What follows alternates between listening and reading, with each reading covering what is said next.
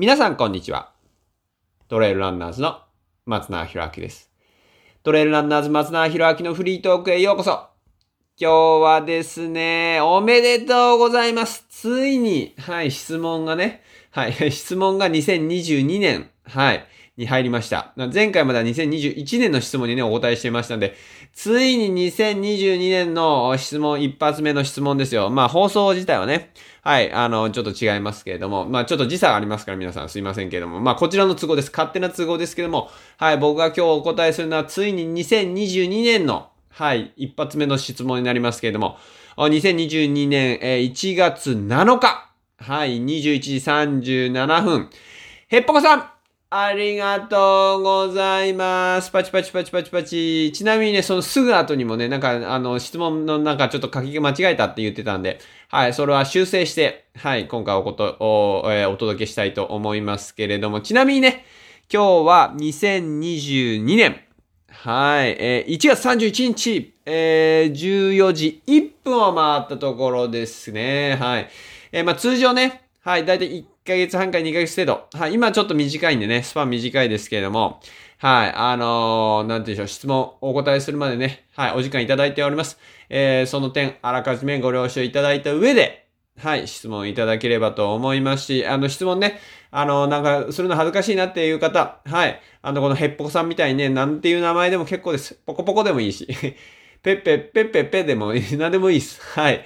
えー、ね、可愛い子かそうじゃないとか、まあよくわかんないけど、まあね、どんな名前でも結構ですからね、そうすればね、はい、どこの誰だかわかりません。あの、自分でね、名乗れば、あの、わかりますよ。しかも自分はここに住んでて、こうです、みたいなね、言えばわかるけど、そうじゃないけど、ない限りね、はい、あの、わかりませんから恥ずかしがることありませんので、ね、あの、気軽に、はい、えー、質問についてはね、どんな個人的な質問でも結構です。むしろ個人的な質問しかできないよね。はい。あの、個人的な質問を絶賛募集しておりますんでね、気軽にこの、えー、ポッドキャストの、ね、表紙にございます、えー、Google の質問フォームから、はい、えー、じゃんじゃんといただければなと思います。さあ、それでは、早速、うん、早速でもねえか。はい、えー、質問に行ってみたいと思いますけれども、へっぽこさんからです。質問内容です。いつも楽しく聞かせていただいております。いやいや、ありがとうございます。僕もね、これ、なんつうのかな、え ーえー、楽しいよ。楽しいからやってるんでね。あの、非常に、なんていうの、もう、この、例えばこのヘッポコさんがね、目の前にいるかのごとく僕も話してるし、みんながみんな、あの、僕の目の前でね、聞いてくれてるかのように話してるんでね、なんか僕話してるの好きなんだろうね。はい、ベラベラ。あの、たまに聞か、言われますよ。まあ、さ、さ、ベラベラベラベラよく喋れますね、とかね。はい、あの、まあ、他の選手とかもからも言われるよね。よくそんな喋れるよね、みたいなね。はい、まあまあまあ、あの、口から生まれたわけではないけれども、まあまあね、あの、楽しく聞いていただいてありがとうございます。はい、そして初めての質問です。ということでね、初めて質問いただきましてありがとうございます。まあね、ドキドキワクワク、まあいろいろするでしょうけどもね、はい、あの、挑戦ね、いろんなことね、新しいことにぜひいろいろね、これをきっかけにまたチャレンジしていただきたいと思いますけどもね、初めてっていうのは一回きりしかないからね、もうだから、まあまあでもね、なんつうんだろう。こう、は、初めて何かをするっていうのは、本当すごいね、あの、成長？たくさんの変化がね、待ってますんでね。はい。あの、おめでとうございます。はい。まあそう、と、と、まあそれはともかくとりあえず質問に戻ると、先日初めてのロングレースを、で、ロングレースの内容はね、143キロ、6300メートル累積、えー、トレイル率は、まあ40%って書いてあるけども、実はね、60%という、はい、くらいを、30時間30分。うわすごいね。30時間だよ、みんな。かけて完走してきました。おめでとうございます。はい。約110キロ地点。110キロね。だからあと、あとなんだ、33キロか。あと33キロ。ラスト33キロぐらい。まあ要はラストフルマラソンちょっと切ったぐらいから、スタートから約22時間。を過ぎたあたりでトイレに行くと黒褐色の尿が出てきてびっくりしました。あー、あるよね。これは体のどういう状態を表しているのでしょうか？うんうんうん。危険なサインなのでしょうか？教えてください。ということで。ちなみにこの後はボロボロに力尽きてゴールまで歩き通して制限時間ギリギリにゴール。あー、じゃあここまではかなり走ったってことなんだね。ゴール後になるべく水分を取って尿をたくさん出すようにすると、翌々日に、翌々日ね、翌日じゃなくてね、翌々日には普通の色になりましたが、大会後7日ほどひどい全身倦怠感が続き、ショックも、ショックもままならないだろうね。ままならないになってるけど、はい、ままならない状態でした。この大会までの最長走行は85キロ。あそれも長いよね。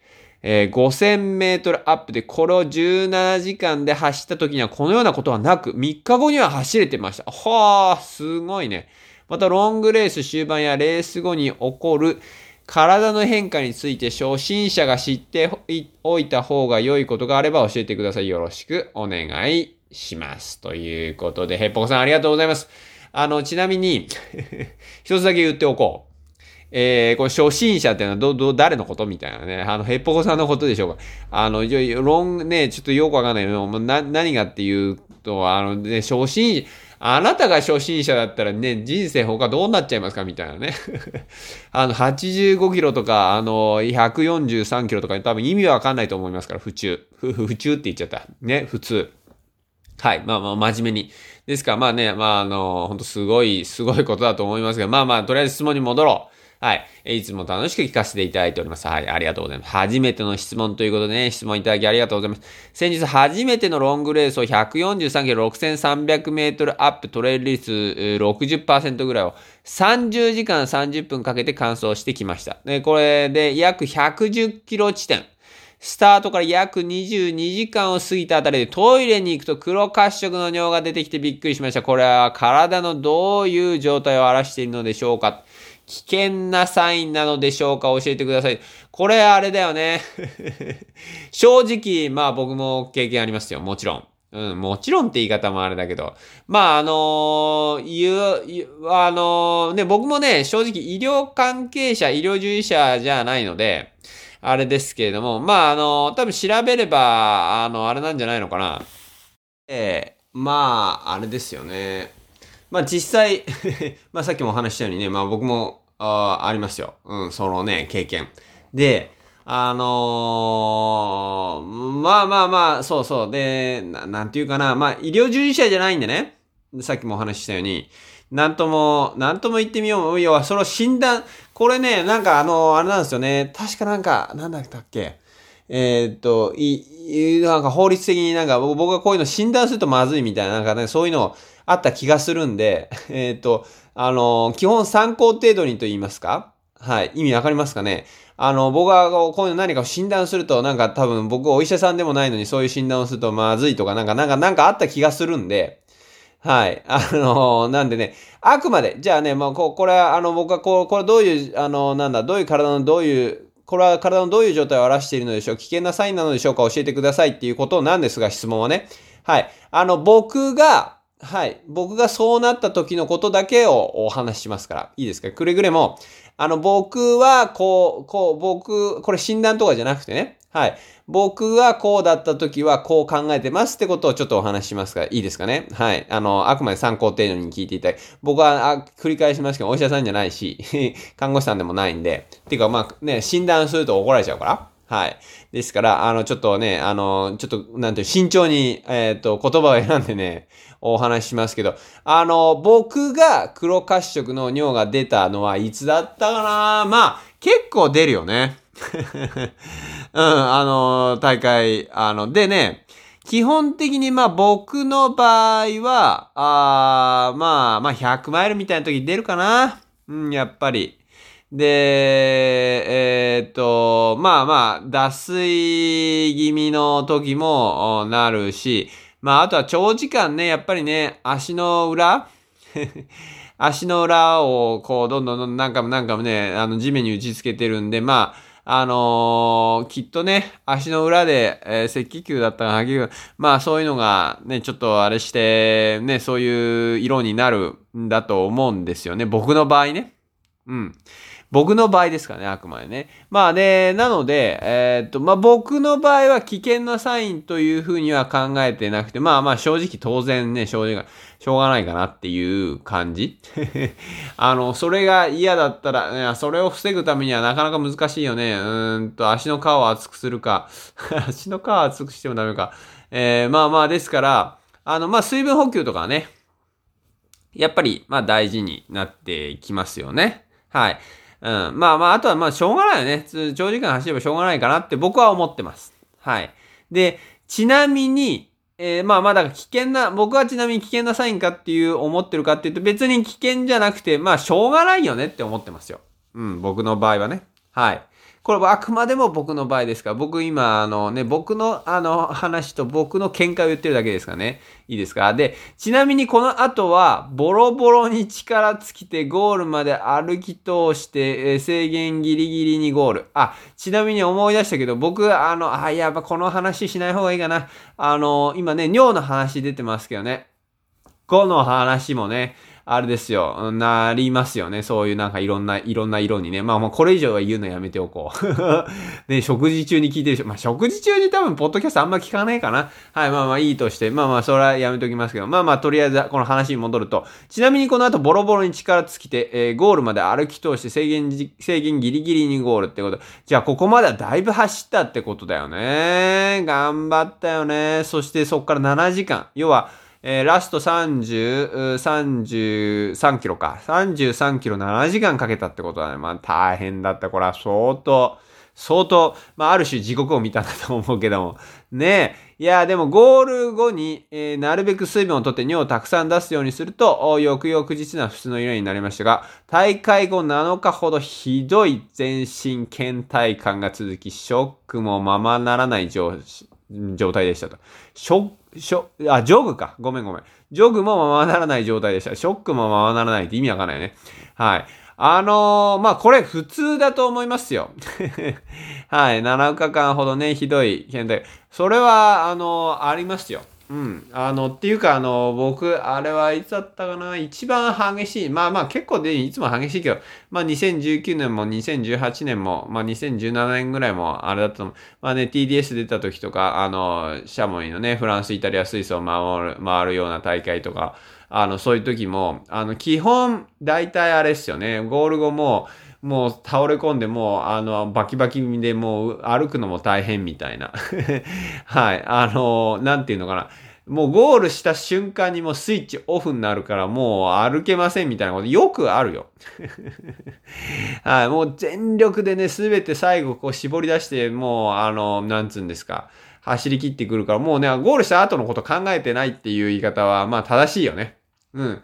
ゴールだまでとりあえず行くみたいな。もうその後どうやってね、ホテルに戻るかとか、あの車まで行くかとか全然考えてなくて、もうほんと歩くの大変ですよ。うん。ですからまあ、普通に、えー、まあね、あの、ボロ、ゴールで力尽きててね、あの、なんだっていうのは非常によくある話なんで、別に普通だと思いますし、えー、まあ7日ほどひどい倦怠感。うん、まあこれ、倦怠感、ね、これ倦怠感だと思うんだけど、おね、あのー、なんていうんですか、だるさが続き、ジョグもままならないって。まあ、7日ぐらいは普通に体痛すぎて、あのー、そうだと思いますよ。もう僕もそういうことあるし、うーん、そうね、7日、まあ、7日後は痛、あの、筋肉痛あるけど、まあ、なんとかなるかなぐらいの 体は重いよっていうのは、普通にあります。はい。ですから全然、要はこれすごいね、しっかり、まあ、しっかり追い込んだっていうか、あのー、なんだろうな、多分110キロで、えー、22時間を過ぎたあたりでトイレに行ってこうね、あの、尿が黒褐色でびっくりしたんだと。まあでも相当ここまで追い込んだんだと思うんですよ。もう相当疲れてて、ね、結構ギリギリまで行って、で、そっからさらに7時間かけて、もうボロボロになってゴールまで歩き通して、だから、要はもう、なんていうのかな、本当は110キロで多分終わってたんだと思うんだけど、その後もさらにそのボロボロの体を引きずって7時間も歩いたからもう、なんていうんですか、まあ、あの、か、もう成功の次です。もう最後の最後まで絞り切って出し切っちゃったから、まあ、こうね、7日間ほんとひどいけんね、あの、で、ジョグもままならないっていう状況。それは普通だし、むしろね、普通なかなかそこまで追い込めないね、方も多いですから、そういう意味ではね、自分を褒めてあげて、いやーね、要は限界の先の限界を見たというか、ね、すごいことだと思いますよ。うん。すごい。そんな簡単にね、そこまで状態までいけるもんじゃありませんから。ですかね、まあそれを褒めてあげた方がいい。よく頑張った俺、みたいな。まあ俺か私かわかんないけど。ね。はい。で、この大会まで最長走行は85キロ5000メートル累積ということで、これは17時間で走った時にはこのようなことはなく、3日後には走れてます。まあですからね、これは、うん、まあその時、85キロの時はまだ余裕があったというか、うん、きっとそうなんじゃないかなって。だって走った時って書いてあるからね。17時間しっかり動き通したの。今回はだって143キロの時はだってあれでしょな、最後の7時間はもうボロッボロで大変だったわけでしょね、歩き通したっていうのはもう本当に、えー、言ったらもう一歩、一歩、一歩、一歩みたいな、多分もうほんと、とにかく一歩一歩前に進むことだけを考えてね、なんとか引きずって体をもう、ま、ゴールまで運んだっていう、もう本当に多分限界にかなり近いというか、うん、そこまで追い込んだんでしょうから、まあ、当然そうなると思いますよ。で、まあ、こ、これでね、まあ、あんま判断、ね、判断してほしくないっていうか、まあ、あの、ちょっと思いがちなのは、まあ、なんか、私はだいたい20時間ぐらいがあれなのかなとかね、思っちゃうかもしれない。でもね、あの、これを、まあ、防ぐ方法っていうか、あの、もう、あの、僕は思うにね、あの、へっぽこさん、ね、あの、まあまあ最後に、まあ最後に質問に行こうか。とりあえず、そう。あの、またロングレース終盤やレース後に起こる体の変化について初心者が知っておいた方が良いことがあれば教えてください。あ、やっぱこれより先に言っといた方がいいか。あのね、何がっていうのは、あの、もしかしたらヘッポコさんはこの件、今回のね、経験で、あ、私は20時間ぐらいかなとかね、私は100キロぐらいなのかなとか、いろいろもしかしたら思われてるかもしれないけれども、あの、実際はね、まだまだいけると思いますよ。今回はたまたまですよ。で、何がたまたまってね、何が原因かっていうと、原因はおそらく補給。おそらく補給ですね。えー、まあ、あの、途中でね、あの、そういう尿が出た。まあまあ、それはそもそも脱水のサインの可能性もありますし、で、でもね、そんなに、あの、ぐっと動けなくなるっていうのは、基本的にはね、やっぱり補給ですよね。途中、うーん、そうだな。まあ今回このね、記述には全然書いてないんで、まあずっとどれぐらいの頻度で食べたかちょっとわかんないですけれども、もしかしたらね、まあい、まあ、まあ書いてないからそういうことはないでしょう。まあよくあるのはね、胃腸がもうなんか食べ物を受け付けなくなってみたいなことはよ。でもヘッポコさんの場合そういうふうに書いてないんで、でもね、えー、補給、補給ですよ。補給って何かって食べることね。はい。飲んだり食べたりすること。うん。これをのね、頻度とか量とか、これがね、足りなかった可能性をね、まず第一に疑っていただきたいし、僕は疑ってる。疑っていただきたいっていうか、僕は疑ってますよ。そこが原因が一番最初にあの考えられ、なんかすごい疲れてとか、寝不足でとか、体力がなくてとか、そういうのじゃなくて。ね。だってそもそもですよ、110キロまで走れたり、85キロまで走れる。相当体強いはずですよ。で、えー、途中でね、あの、力尽きちゃうっていうのは、やっぱりね、前半、しょ、じょ、前半っていうか序盤でしょうかね。えー、から、まあ、あの、補給はしてたとしても、その頻度が足りなくて、最後全部枯渇ね、えー、体の中のエネルギーが枯渇に、まあ、その100キロぐらいの時に陥って、もうその後、まあ言ったらその後ね、いくら、もう一回枯渇した後に補給してもね、なかなかもう、こう動くのは大変ですから、あの、前半にね、もしかして補給が足りてなくて、どんどんどんどん体の中のエネルギーを使ってた可能性ってあるんで、まあそうしてしまうとね、どっかで力尽きて、力尽きてっていうのはエネルギーが尽きた後は、もうそこで終わりなんで。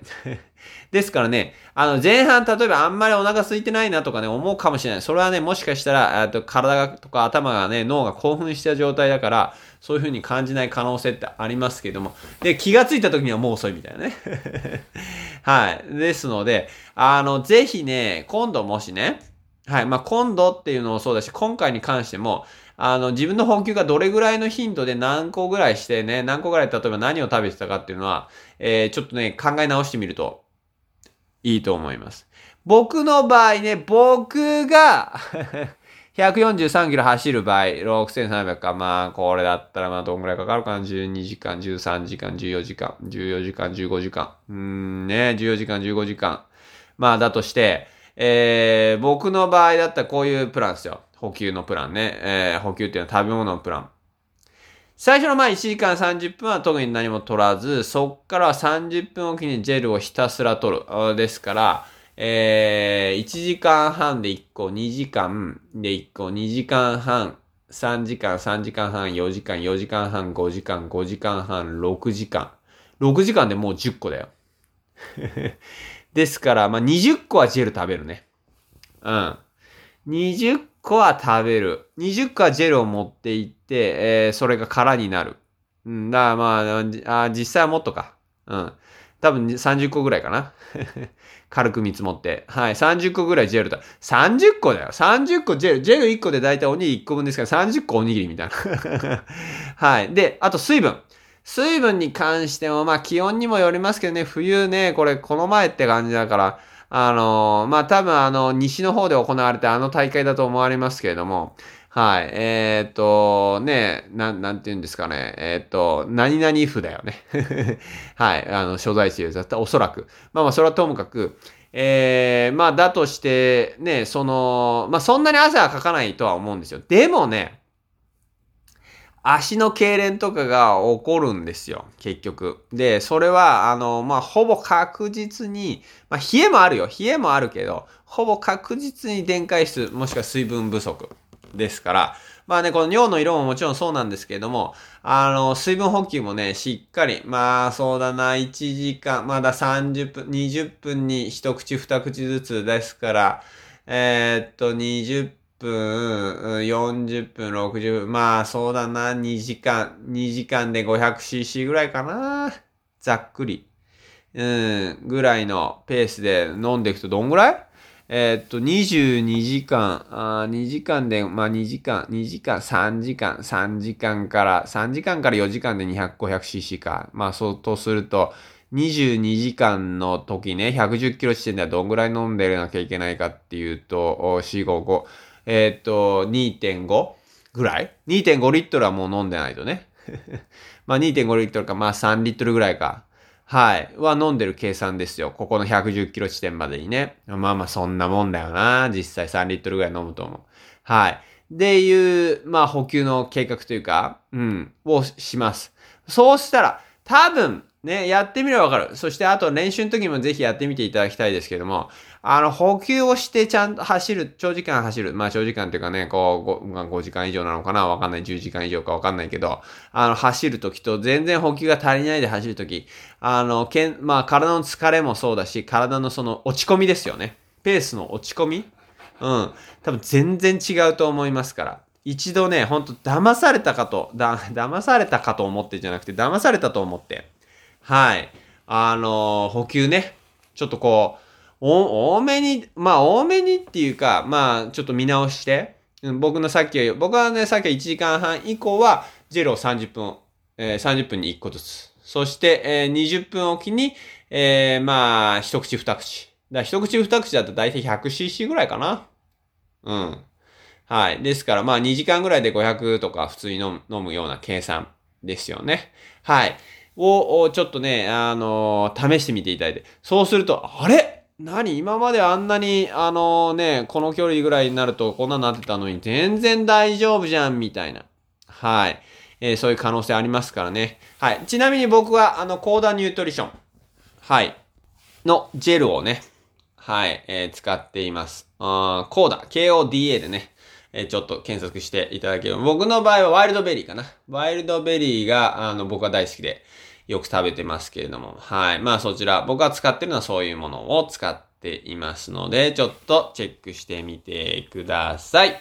えー、ちなみにね、コーダのホームページで、まあ、チェックすればあれですけども、1本、ね、1つあたりね、117キロカロリー。はい。で、重さ、えー、1つあたりのね、そのジェルの重さはね、えっ、ー、と、わずか、わずか、あ 45g ですかね。45g。わずか 45g ですから、はい。もう非常に軽くて小さくて、はい。45g で、えー、さっき言ったように、えー、117キロカロリーと、45g で117キロカロリーです非常にね、コンパクトで、はい、いいと思いますんで、まあ、あの、ぜひとも試してみていただければと思います。はい、ということで今日はですね、へっぽこさんから、はい、質問いただきまして、いつもありがとうございます。まあね、いつもお話ししてますけれども、おまあ大体ね、質問、えー、お答えさせていただくのに、1ヶ月半、まあ通常ね、1ヶ月半から2ヶ月程度、えー、お時間をいただいておりますので、えー、お時間いただいていることをね、あらかじめご了承の上、えー、質問いただければなと思います。またね、質問、えー、どんなね、あの、個人的なものでも結構です。はい。気軽にね、その個人的な質問こそが、はい。えー、誰かの、誰かのためになる。えー、可能性がある。そして何よりも僕がね、ああ、皆さんそういうことが知りたかったんだ。僕は皆さんのことをね、理解できる、えー、そういうきっかけになりますからね、非常にいいコミュニケーションになりますので、ぜひとも、はい、気軽に、えー、ポッドキャストのね、この表紙にあります Google フォームから気軽に、えー、質問をいただければなと思います。